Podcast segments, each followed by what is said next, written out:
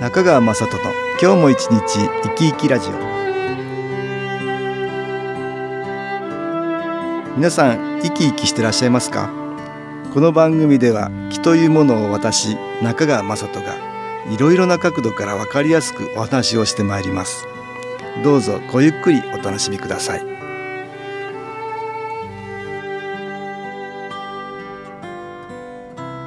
中川雅人の今日も一日生き生きラジオ。この番組は気のある生活、あなたの気づきをサポートする株式会社 SAS がお送りします。おはようございます。株式会社 SAS の中川雅人です。今日は毎月 SAS がやっている新機構研修講座、これの音感業法というのを担当している中川孝江さんにお話を伺いたいと思います。孝江さん、よろしくお願いします。よろしくお願いします。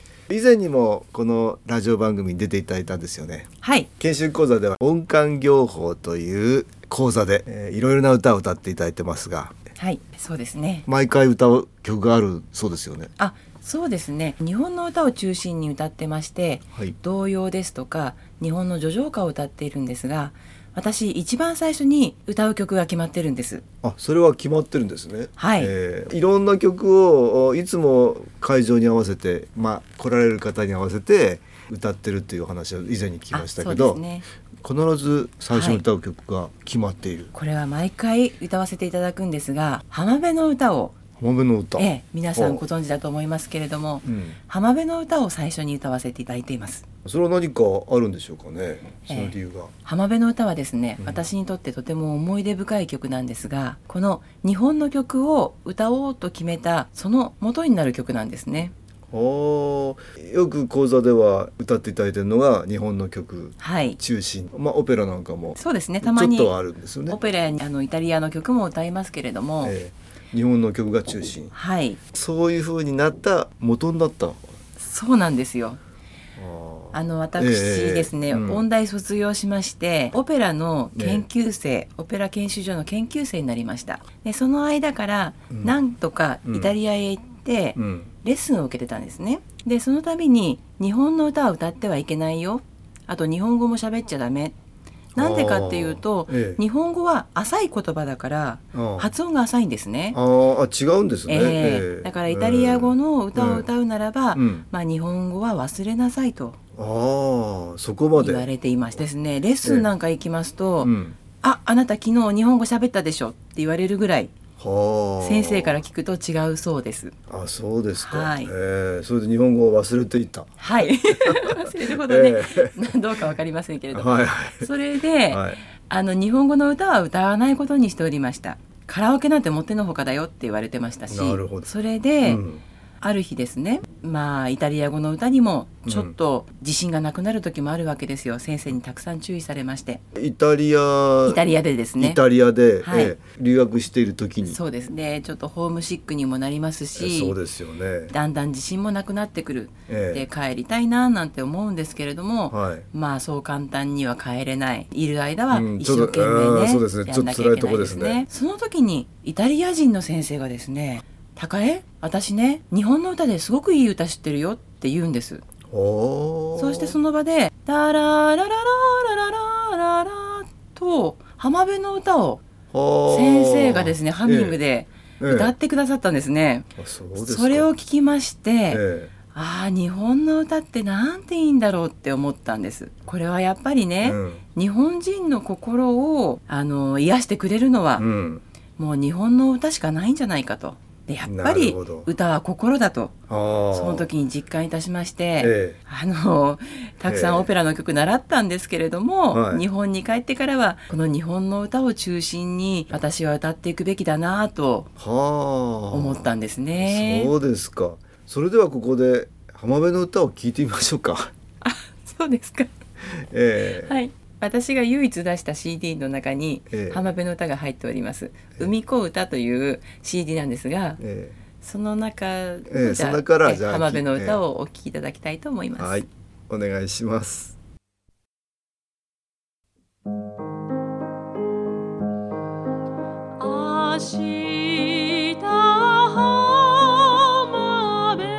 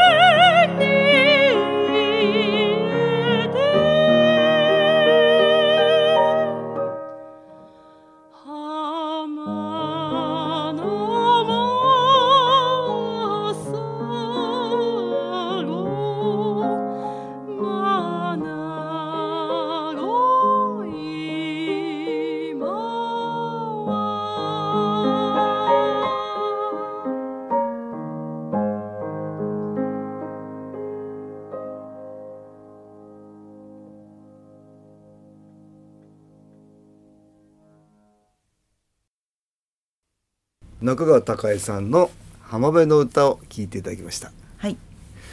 この CD の録音は何年ぐらいでしたかね。2001年ですね。ああ、そうですか。はい。そうするとまた少し歌い方も違ってくるんですね。そうですね。今聞きますとちょっと恥ずかしいかなっていう感じが多少しますけれども。あ、そうですか、はい。どんどんと歌い方、歌は心と言いますけど、まあ、はい、気持ちも変わっていっているから。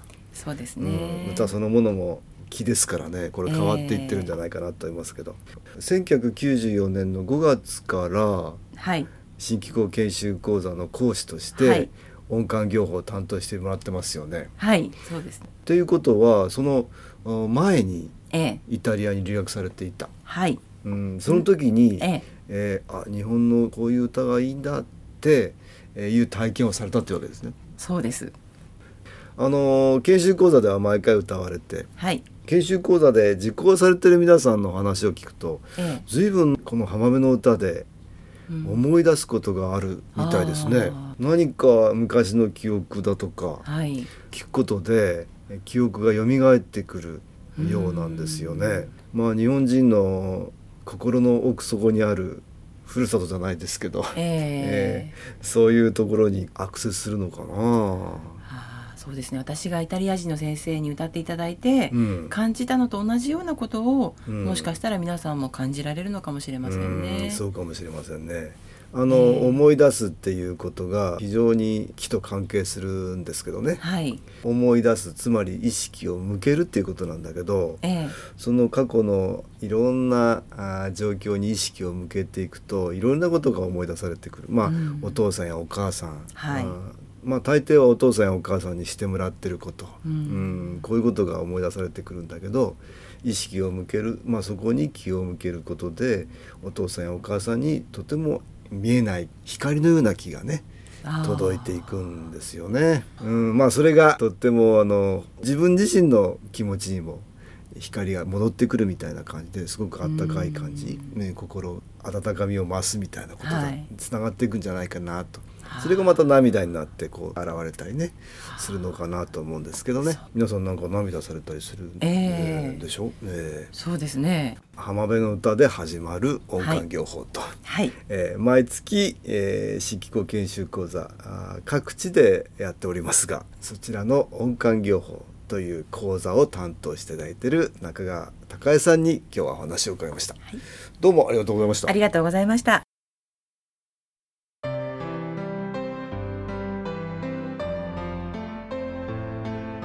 株式会社 SS は東京をはじめ札幌、名古屋、大阪、福岡、熊本、沖縄と全国7カ所で営業しています。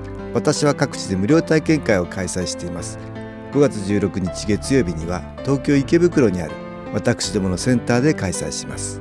中川雅人の気の話と気の体験と題して開催する無料体験会です。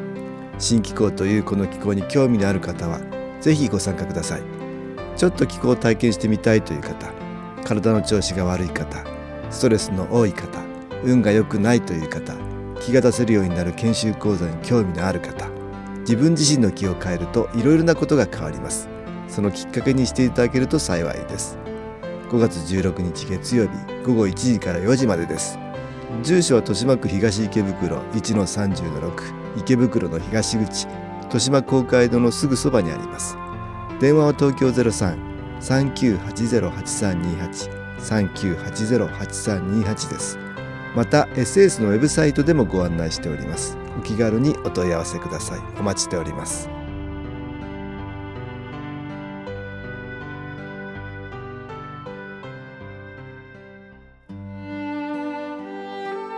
いかがでしたでしょうか。この番組はポッドキャスティングでパソコンからいつでも聞くことができます。